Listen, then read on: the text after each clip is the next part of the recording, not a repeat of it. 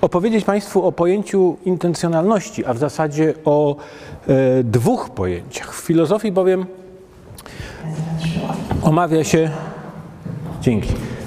E, omawia się e, i interesuje się e, dwoma pojęciami intencjonalności. E, Jedno obejmuje nakierowanie na coś, to jest zwrócenie się czegoś ku czemuś. Wiąże się, jest podstawą e, filozoficznej teorii semantycznej, która e, stara się wyjaśnić to, w jaki sposób nasze myśli kierują się do świata, w jaki sposób są o czymś, w jaki sposób mogą odnosić się e, do czegoś poza nami. To pojęcie intencjonalności wiąże się z zagadnieniami ontologicznymi, z prawdą, znaczeniem, rzeczywistością. Y, Intencjonalność w drugim sensie to jest intencjonalność jako zamiar zrobienia czegoś. Można mieć intencję zrobienia czegoś. Y, Czysto formalnie to drugie pojęcie jest szczególnym przypadkiem pierwszego. E, Zamiar to jest e, nakierowanie e, kogoś, mianowicie e, osoby działającej, na coś, mianowicie na cel tego działania. W praktyce natomiast e, jest to podstawa zupełnie innej teorii filozoficznej, teorii e, działania i wiąże się z zagadnieniami aksjologicznymi, z e, pojęciami takimi jak celowość, świadomość czy e, odpowiedzialność. Pokażę Państwu na koniec pewne niepokojące powiązanie tych dwóch pojęć intencjonalności. Zacznę jednak od omówienia pierwszego z nich. E, Podwaliny pod e, klasyczną teorię intencjonalności położyli Franz Brentano, Kazimierz Czwartowski i Edmund Husserl. E, Brentano był tym, kto odróżnił stan intencjonalny, czy jak w jego czasach mówiono akt intencjonalny, od tego, na co ten akt jest nakierowany, czyli od przedmiotu intencjonalnego. Twardowski od przedmiotu intencjonalnego odróżnił jeszcze treść intencjonalną.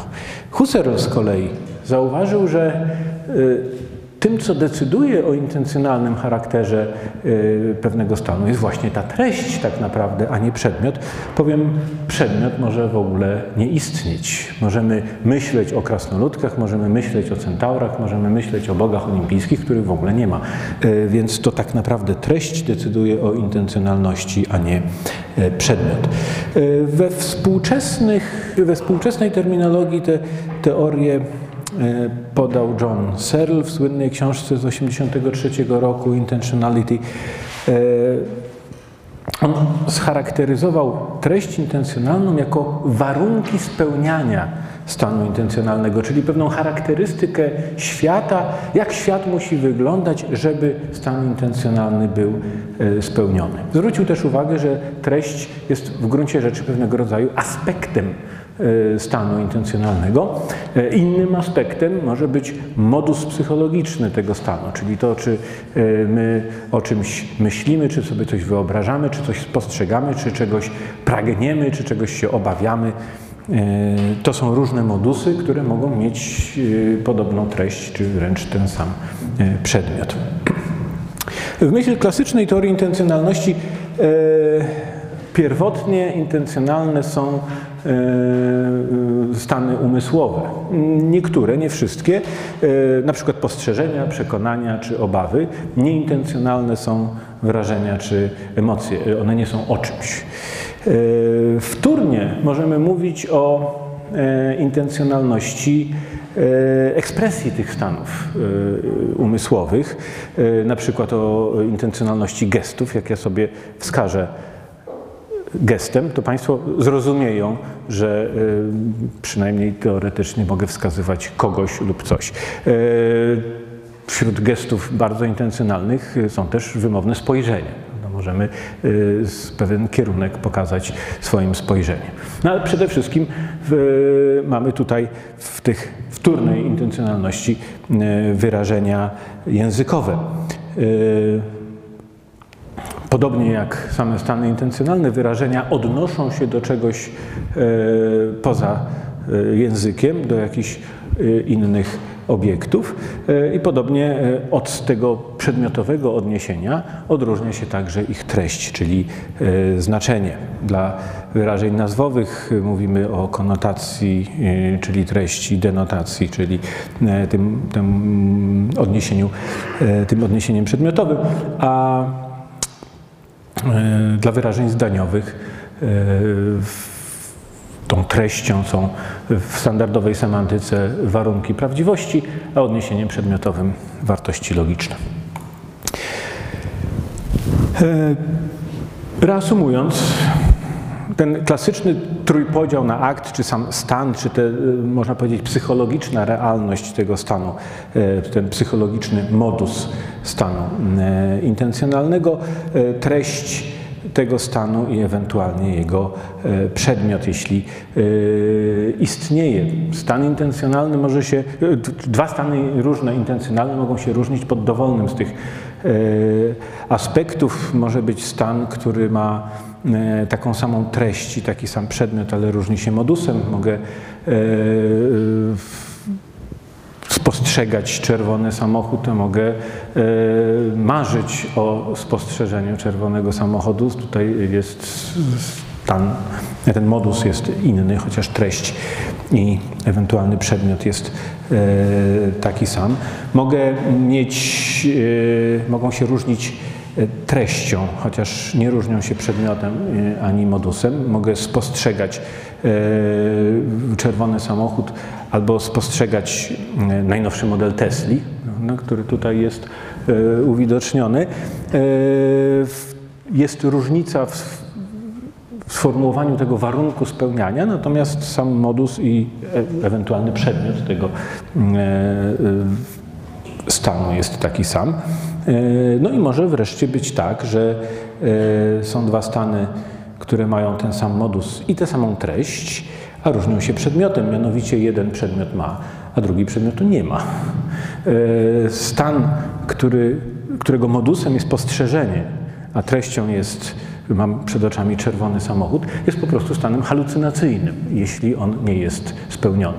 No, trzeba go odróżnić od wyobrażenia. Tak?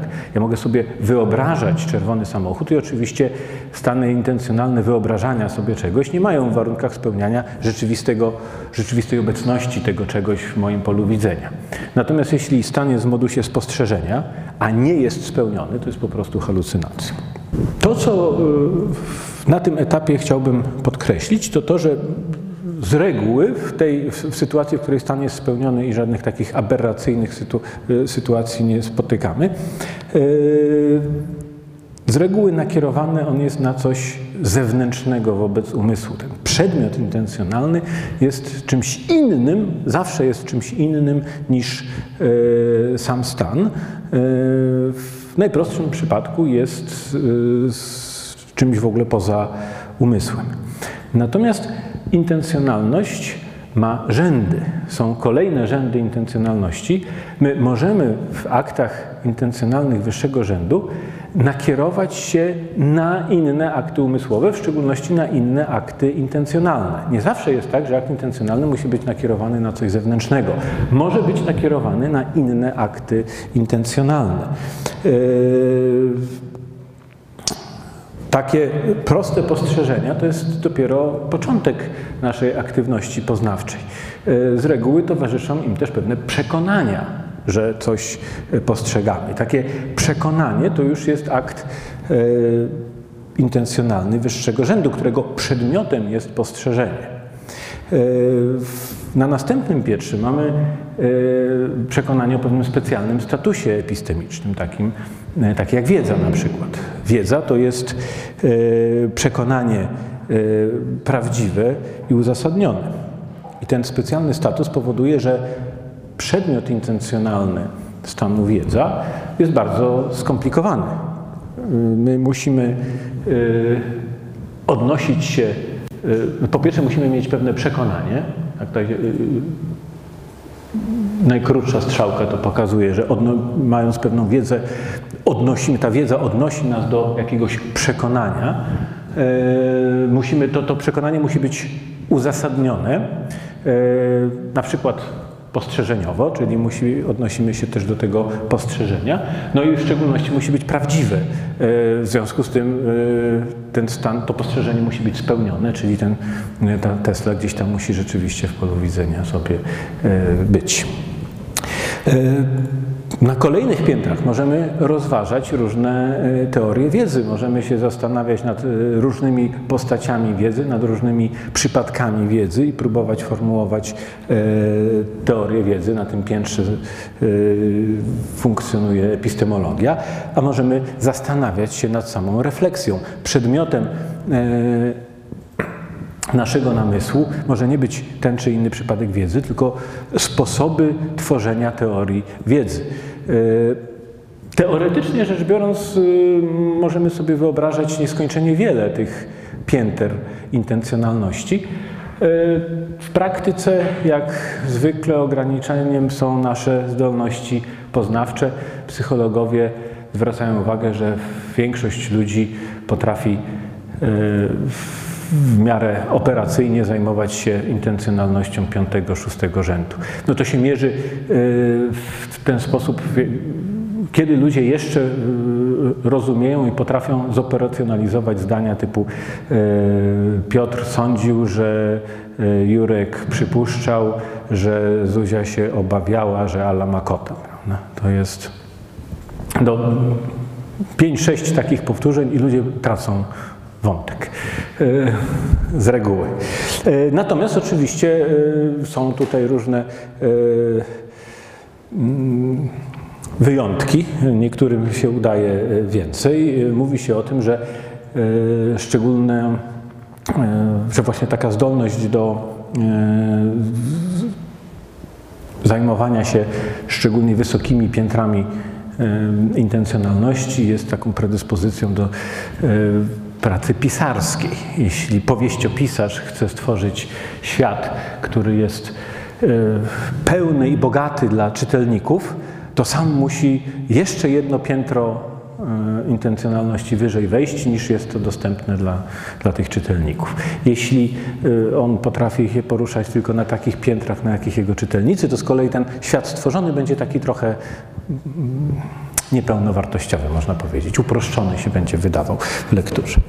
E, co ważne e, dla nas, wydaje się, że także w filozofii jest to e, dobra predyspozycja, bo właśnie filozofia, jak Państwo widzą, zajmuje dosyć wysokie piętra tej hierarchii intencjonalności. Teorie filozoficzne powstają poprzez spostrzeganie pewnych dystynkcji czy e, dostrzeganie pewnych prawidłowości e, w niżej położonych sposobach ujmowania rzeczywistości. I to wyjaśnia e, dosyć mm, dobrze to, że filozofia z jednej strony jest domeną niezwykle trudno e, weryfikowalną empirycznie. To jest e, coś bardzo odległego od e, świata rzeczywistego, można powiedzieć. Jest wiele konkurencyjnych teorii i nie bardzo wiadomo, jak sprawdzać, które są lepsze od innych. Filozofowie bardzo często się ze sobą nie zgadzają, ponieważ ich uogólnienia wystarczą jakieś drobne różnice na którymś piętrze intencjonalności, jakieś dodatkowe wartości epistemiczne, czy jakieś e, dodatkowe doświadczenie, które jeden miał, a drugi nie miał.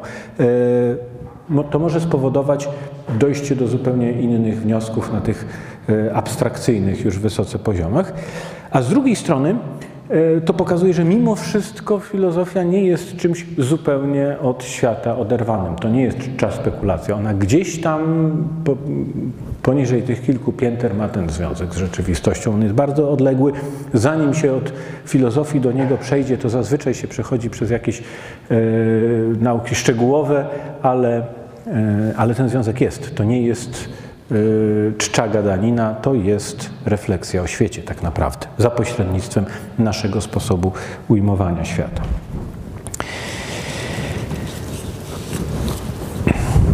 Jak powiedziałem, to my możemy uczynić przedmiotem intencjonalnym e, inny stan intencjonalny możemy też uczynić przedmiotem intencjonalnym naszej refleksji. Jakieś komponenty tego stanu. Możemy zastanawiać się nad modusami psychologicznymi stanów, możemy się zastanawiać nad przedmiotami intencjonalnymi innych stanów, innych stanów.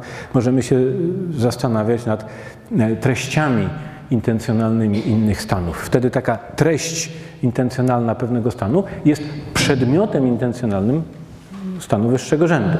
No, to nie likwiduje wyjściowego odróżnienia treści i przedmiotu. Dla danego stanu jego przedmiot to jest zupełnie co innego niż jego treść. Natomiast treść jednego stanu może być przedmiotem innego stanu. E, jeśli jest przedmiotem innego stanu, to my możemy sobie e, jakoś nią manipulować, możemy sobie tworzyć pewne sztuczne treści, zastanawiać się, jakie są relacje między nimi, na przykład logiczne. E, możemy w ten sposób budować naszą wiedzę pojęciową. Natomiast w momencie, kiedy treść jest żywioną treścią, kiedy jest treścią aktualnie żywionej myśli, to ona od nas zupełnie nie zależy. Y, ona jest jaka jest, to jest warunek spełnienia takiego stanu, który właśnie żywimy. Jeśli ja mam postrzeżenie y, czerwonego samochodu, to y, warunkiem spełnienia tego stanu, czyli treścią intencjonalną tego postrzeżenia, jest to, żeby w polu mojego widzenia był czerwony samochód. Ja mogę sobie zamienić Teslę na malucha, ale to musi być czerwony samochód. Zielona hulajnoga się nie nadaje. Yy, nie mogę się umówić ani z nikim innym, ani sam ze sobą, że zielona hulajnoga będzie wystarczającym przedmiotem takiego stanu. Nie będzie. Yy, tutaj żadna moja decyzja nic mi nie pomoże. I to nas dosyć płynnie przenosi, mam nadzieję, że dosyć płynnie, do tego yy, drugiego pojęcia intencjonalności, czyli intencjonalności jako zamiaru. E, to drugie pojęcie, tak jak powiedziałem, jest podstawą teorii działania, e, wręcz e, definicyjnym. Działanie, działania ludzkie godne tego miana odróżnia się od jakichś przypadkowych zdarzeń, które się z nami dzieją, właśnie w ten sposób, że przypisuje się im intencjonalność, czyli to, że one są, że im towarzyszy jakiś świadomy zamiar. Sama ta definicja jest oczywiście y, y, bardzo skomplikowana. Ja nie, nie będę w stanie Państwu y, przybliżyć nawet trochę tych komplikacji, ponieważ mm, już właśnie na tym etapie definicyjnym pojawia się bardzo wiele otwartych zagadnień czy problemów. Dlaczego kolejne przymiarki do definicji działania Mm, są trudne. E, natomiast postaram się przynajmniej o niektórych tych zagadnieniach e, powiedzieć. E, to takim bardzo często spotykanym w literaturze, wspominam o nim, być może Państwo o, nim, o tym słyszeli. Tak czy owak, to jest problem niestandardowych ciągów przyczynowych. Mm, przypuśćmy, że ktoś ma taki zamiar, żeby osoba X chce zamordować osobę Y poprzez przejechanie jej samochodem. Ale tak się strasznie denerwuje z tej okazji, że przypadkiem skręca w drugą stronę, wpada na drzewo, y, niszczy ten samochód, sama ulega ciężkiemu wypadkowi. Ta osoba Y zaaferowana próbuje jej pomóc, przebiega przez ulicę, akurat nieszczęśliwie jakiś trzeci samochód ją przejeżdża. E, no, skutek ostateczny jest taki, że zgodnie z pierwotnym zamiarem X osoba Y zginęła pod kołami samochodu. No ale czy rzeczywiście jest to e, ten sposób, czy, to jest, czy można to nazwać realizacją planu osoby X? Właśnie tutaj nieprzypadkowo użyłem tego zwrotu, czy można to nazwać. Wśród e, metod poradzenia sobie z y, problemem takich ciągów, czy one się y, mogą zakwalifikować jako działania, czy one się nie mogą zakwalifikować jako działania, filozofowie starają się y, sięgnąć po wsparcie intuicji językowych.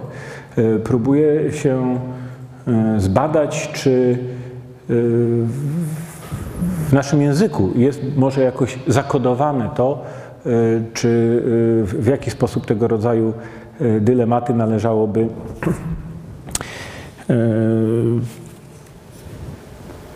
rozstrzygać. No i tutaj pojawia się następny problem. Otóż te intuicje językowe są chwiejne i co więcej, one są różne w różnych językach. Tutaj się w szczególności pojawia mm, problem kontrastu języka angielskiego, który jest językiem międzynarodowym w badaniach filozoficznych i języków narodowych, w szczególności na przykład języka polskiego. Problem polega na tym, że intentionally po angielsku to jest słowo potoczne i rzeczywiście e, osoby, dla których język angielski jest językiem e, e, ojczystym, mogą próbować odwoływać się do swojej intuicji językowej, czy do intuicji językowej swoich towarzyszy językowych, żeby się czegoś interesującego o tej intencjonalności dowiedzieć.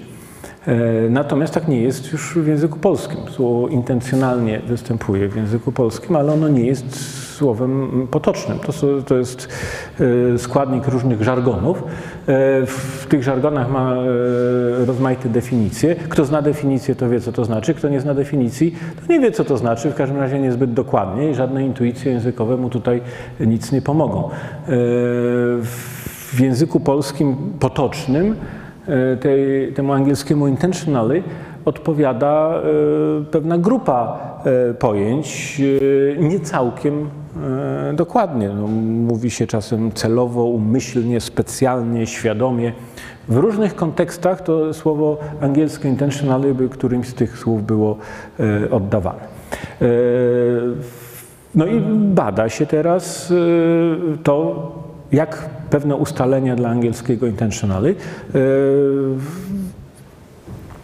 odpowiadają pewnym ustaleniom albo nie odpowiadają e, odpowiednim ustaleniom dla, mm, e, dla odpowiedników polskich. E, takie badania są prowadzone na tym wydziale. Zespół dr Katarzyny Kuś się tym zajmuje i z bardzo ciekawymi wynikami które z jednej strony pokazują niektóre e, podobieństwa do angielskiego intentional, z drugiej e, jednak różnice i to różne różnice w zależności od tego, jaki odpowiednik tutaj będzie e, mm, wybrany. To też pokazuje, że mm, wbrew pozorom badanie pewnych rzeczy charakterystycznych dla lokalnie, można powiedzieć, związanych z Polską po prostu, czy z językiem polskim, może być bardzo interesujące międzynarodowo. Te badania są e, niezwykle często e, cytowane przez, w całym świecie. Artykuły na ten temat są pisane po angielsku oczywiście, e, mimo że dotyczą badań słów polskich, ponieważ jest to międzynarodowo interesujące, w jaki sposób pewne ustalenia dotyczące pojęcia intencjonalności e, zmieniają się w zależności od tego, jaki język się e, wybierze. To interesuje nie tylko nas, to interesuje wszystkich, a język polski jest tutaj po prostu ciekawym przykładem dla międzynarodowej społeczności uczonych. Wśród tych otwartych zagadnień związanych z intencjonalnością jako zamiarem niezwykle popularnym teraz y, i ciekawym y, zagadnieniem jest tak zwany efekt Noba. To jest odkryta przez Joshua Noba własność potocznej intuicji językowej. E, to początkowo związana z, y, z tym angielskim słowem intentionally, potem badana również w innych językach i zazwyczaj się tam odtwarzająca. E, otóż to jest pewna bardzo zaskakująca własność. E, na, na gruncie takiej standardowej teorii działania wydaje się oczywiste, że intencjonalność działań będzie miała wpływ na moralne nacechowanie tych działań, w szczególności na to, e, czy my możemy za te działania ponosić odpowiedzialność. No, wina umyślna jest cięższa niż nieumyślna. To wydaje się oczywiste. Ten efekt Noba pokazuje, że zależność jest też, a w każdym razie wygląda na to, jakby była, e, w drugą stronę. To znaczy, że intencjonalność działań zależy od tego, czy ich skutek jest nacechowany pozytywnie czy negatywnie. To jest zależność zupełnie drugą stronę niż byśmy oczekiwali. E, nie, że nacechowanie moralne zależy od intencjonalności działania, tylko ocena intencjonalności zależy od tego, czy wynik będzie e, pozytywny e, czy negatywny. Ja na końcu jeszcze Państwu powiem trochę o tej intencjonalności grupowej, która się tu wyświetliła, ale najpierw chciałbym te, przyjrzeć się bliżej temu efektowi Noba, czasem nazywanym też efektem efektu ubocznego, side, side, side effect, efekt, przepraszam. To zostało e, zbadane, jak powiedziałem, to jest, to jest e, pewna własność tej potocznej intuicji językowej. Zostało to zbadane e, metodą tak zwanej filozofii eksperymentalnej. Jeśli Państwo będą tym bardziej zainteresowani, być może na końcu dyskusji jeszcze będzie można o tym chwilę powiedzieć. Joshua Nob jest uważany za jednego z twórców tej metody właśnie dzięki swoim pracom nad tym efektem próbuje się wydobyć z, y, ze zwykłych użytkowników języka właśnie pewne intuicje dotyczące ważnych filozoficznie e, pojęć. E, do wydobycia intuicji związanych z efektem Noba użyto takiej historyjki, którą Państwo widzą. Do prezesa firmy przychodzi kierownik działu rozwoju, przedstawia projekt, którego wdrożenie przyniesie wielkie dochody, ale też poważnie zaszkodzi środowisku. Prezes odpowiada, że środowisko go nie obchodzi, zależy mu tylko na zysku. Projekt zostaje wdrożony i przynosi spodziewany dochód, a także, tak jak zapowiadano, szkodzi środowisku.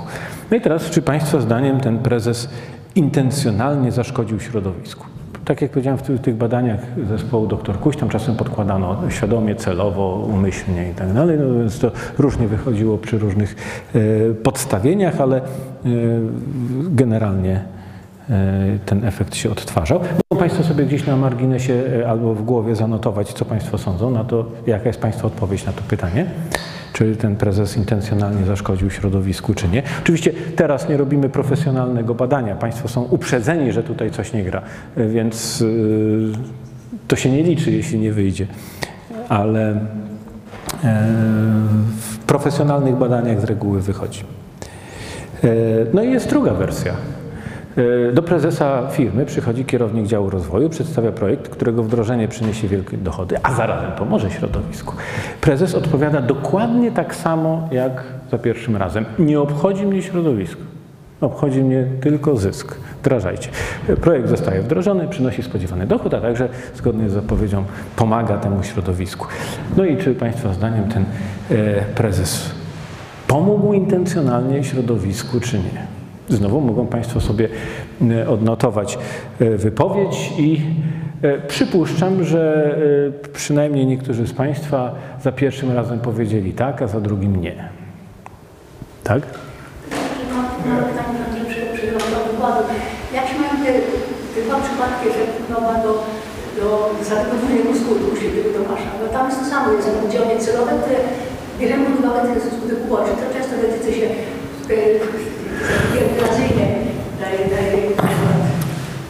nie, no tutaj jest w obu wypadkach, tutaj problem polega na tym, że to, to, nie jest tak, że my byśmy oczekiwali, y, że to koniecznie musi być tak, albo że koniecznie musi być nie. Pytanie, dlaczego raz jest tak, raz jest nie?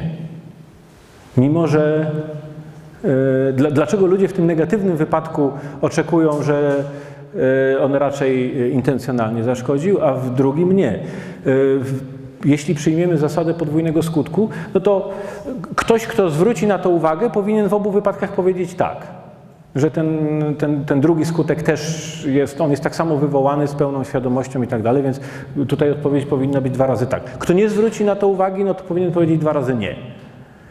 Natomiast pytanie jest, dlaczego ten efekt Noba polega na tej asymetrii nie na tym, że niektórzy, znaczy, że, y, że ktoś w ogóle zauważa, że tutaj jest intencjonalność y, wobec tego skutku ubocznego, tylko dlaczego ją zauważa w przypadku negatywnym, a nie zauważa w pozytywnym. E, To jest ta, ta asymetria, to jest ten efekt Noba, który się domaga wyjaśnienia. No i wyjaśnienia są różne. Sam Nob sugerował, że po prostu ta e, pojęcie intencjonalności ma jakiś charakter e, moralny. E, Są inne wyjaśnienia. E, Masaharu Mizumoto e, z Japonii, jak można się domyślić, lingwista bada pewne związki frazeologiczne i jego teoria jest taka, że po prostu językowo taki zwrot intentionally helped, jak to się pojawia w tej pozytywnej wersji po angielsku, że to jest nie, e, niezręczne sformułowanie. Ludzie jakoś podświadomie odrzucają to językowo, że to po prostu nie brzmi dobrze. To jest rzadko spotykana konstrukcja i jak ludzie ją spotykają, to, to, to raczej im się nie podoba.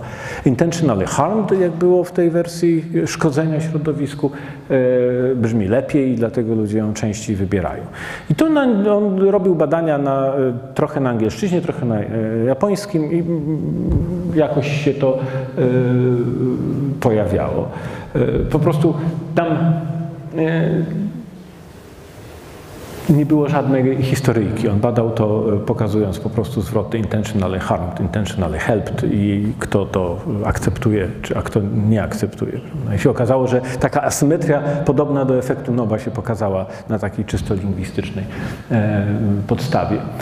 E, Są też inne, e, znowu mm, w naszym e, wydziale profesor Katarzyna Paprzycka e, stworzyła teorię, która jest teraz współcześnie e, coraz popularniejsza na rynku międzynarodowym. Została w, zauważona, opublikowana i zauważona w najważniejszych światowych czasopismach. Profesor Paprzycka zwraca uwagę na to, że tak naprawdę w sytuacjach, które są opisane w tych mm, historyjkach, jest pewna asymetria rzeczowa. E, Tej asymetrii nie widać w samych historyjkach. Te historyjki są, wydawałoby się, symetryczne, one się różnią tylko tym zwrotem e, pozytywny, negatywny, niczym więcej. Same historyjki tak. Natomiast jest tutaj pewna, pewien background taki, pewna e, domyślna podstawa, która nie jest taka sama w obu przypadkach.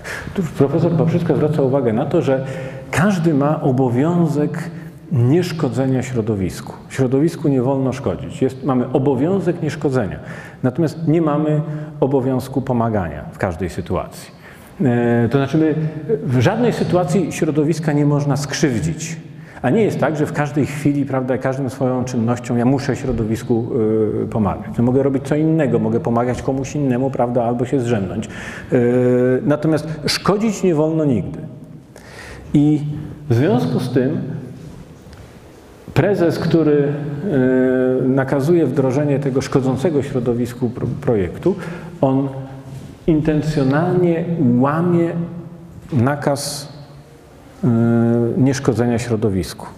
On, żeby to zrobić, on musi świadomie, inaczej intencjonalnie złamać ten nakaz. On musi mieć zamiar złamania tego nakazu, czy y, niewypełnienia, zaniechania wypełnienia obowiązku nieszkodzenia y, środowisku. Natomiast w wersji pozytywnej on oczywiście nicze, nic takiego nie, y, nie występuje. Więc tutaj jest ta asymetria e, rzeczowa, można powiedzieć, która gdzieś tam pod tym jest. E, w domyślnych w domyślnym rozkładzie prawda, obowiązków y, i, i co- co, my musimy zrobić, a, co, a czego nie musimy. E, No ale oczywiście to, to jest jedna z, y, y, jedno z wyjaśnień. Już trzecie. y, Są też inne, to jest temat y, otwarty.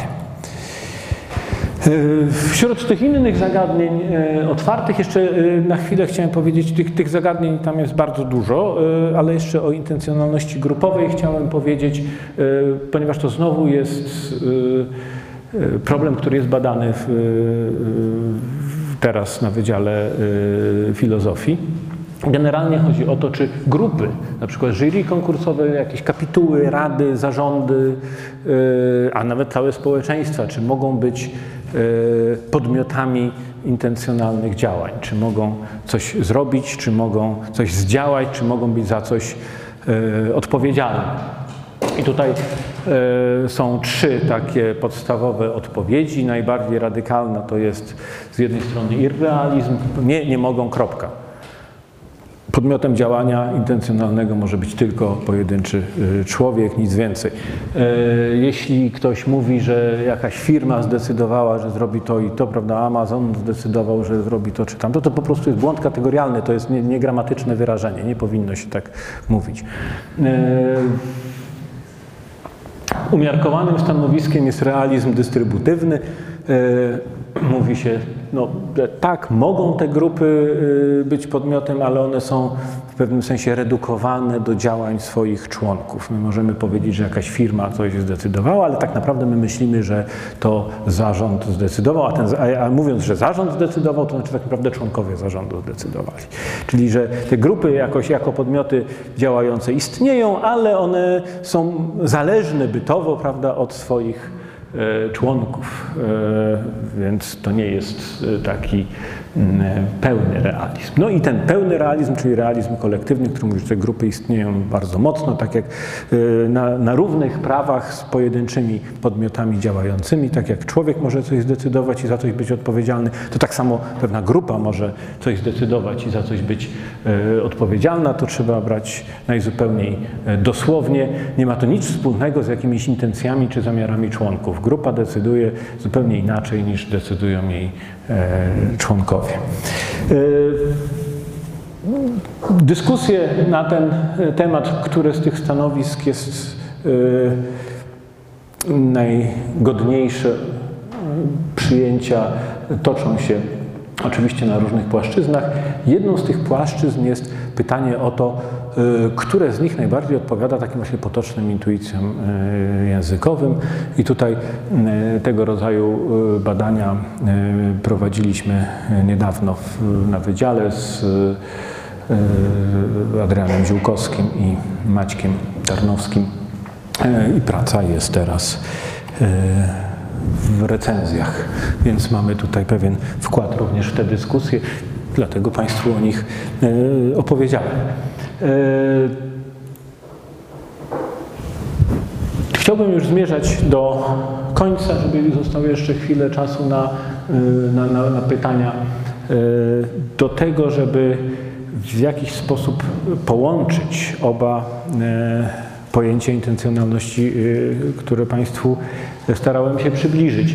E, Polem, na którym do takiego połączenia może dojść, jest filozofia języka, a dokładnie rzecz biorąc pragmatyka, e, czyli teoria, która, to jest teoria użycia językowego. To jest teoria, w której, która traktuje wypowiedzenia jako pewnego rodzaju ruchy w grze językowej, czyli pewnego rodzaju działania. Takie ruchy muszą być zaplanowane i zrealizowane według tego e, planu i muszą być intencjonalne w tym sensie zamia zamiaru. Często, e, kiedy staramy się e, interpretować jakieś wypowiedzi, pytamy o ich sens, takie pytanie może być pytaniem właśnie o intencję komunikacyjną nadawcy takiej wypowiedzi. My się zastanawiamy, co on nam chciał e, powiedzieć, czyli e, jaki był jego zamiar. E, Ale jeśli nie będziemy tutaj ostrożni, wpadniemy w paradoks Humpty Dumpty'ego. Otóż w Alicji po drugiej stronie lustra jest taki dialog Oto i koniec swoich. To, to jest y, akurat tutaj Słomczyński y, zbyt zachowawczo ten początek przetłumaczył. There's glory for you jest w oryginale. Jest, oto jest chwała dla ciebie, nie koniec twojej chwały, to jest chwała dla ciebie. Nie rozumiem, co masz na myśli, mówiąc chwała, powiedziała Alicja. Dumpty Dumpty uśmiechnął się pogardliwie. Oczywiście, że nie rozumiesz i nie zrozumiesz, póki ci nie powiem. Mówiąc to, chciałem powiedzieć oto nokautujący argument w rozmowie z tobą. Pamiętajmy, że tam na początku była chwała, nie koniec chwały. There's a glory for.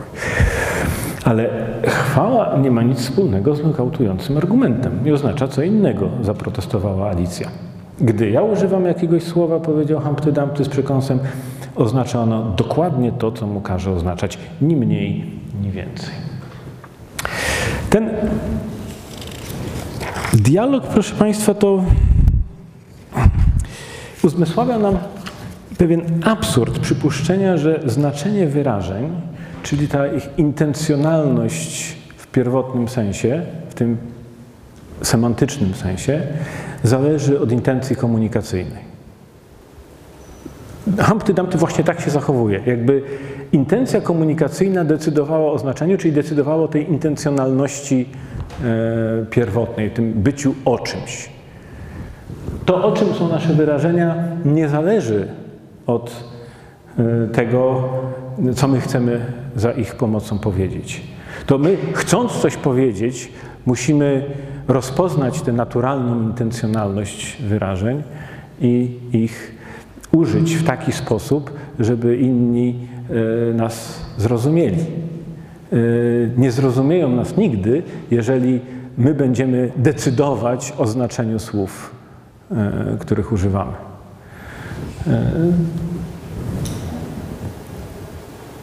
Intencja komunikacyjna powiedzi to nie jest, wypowiedzi to nie jest intencjonalność użytego wyrażenia. Jak mówił poeta, między tym, co e, chcemy powiedzieć, a tym, co rzeczywiście mówimy, kładzie się cień. I mam nadzieję, że wybaczą mi Państwo, jeśli między moim zamiarem e, wygłoszenia jasnego i przekonującego wykładu, a tym, co Państwo usłyszeli, położy się cień, to że mi Państwo to wybaczą. Dziękuję bardzo.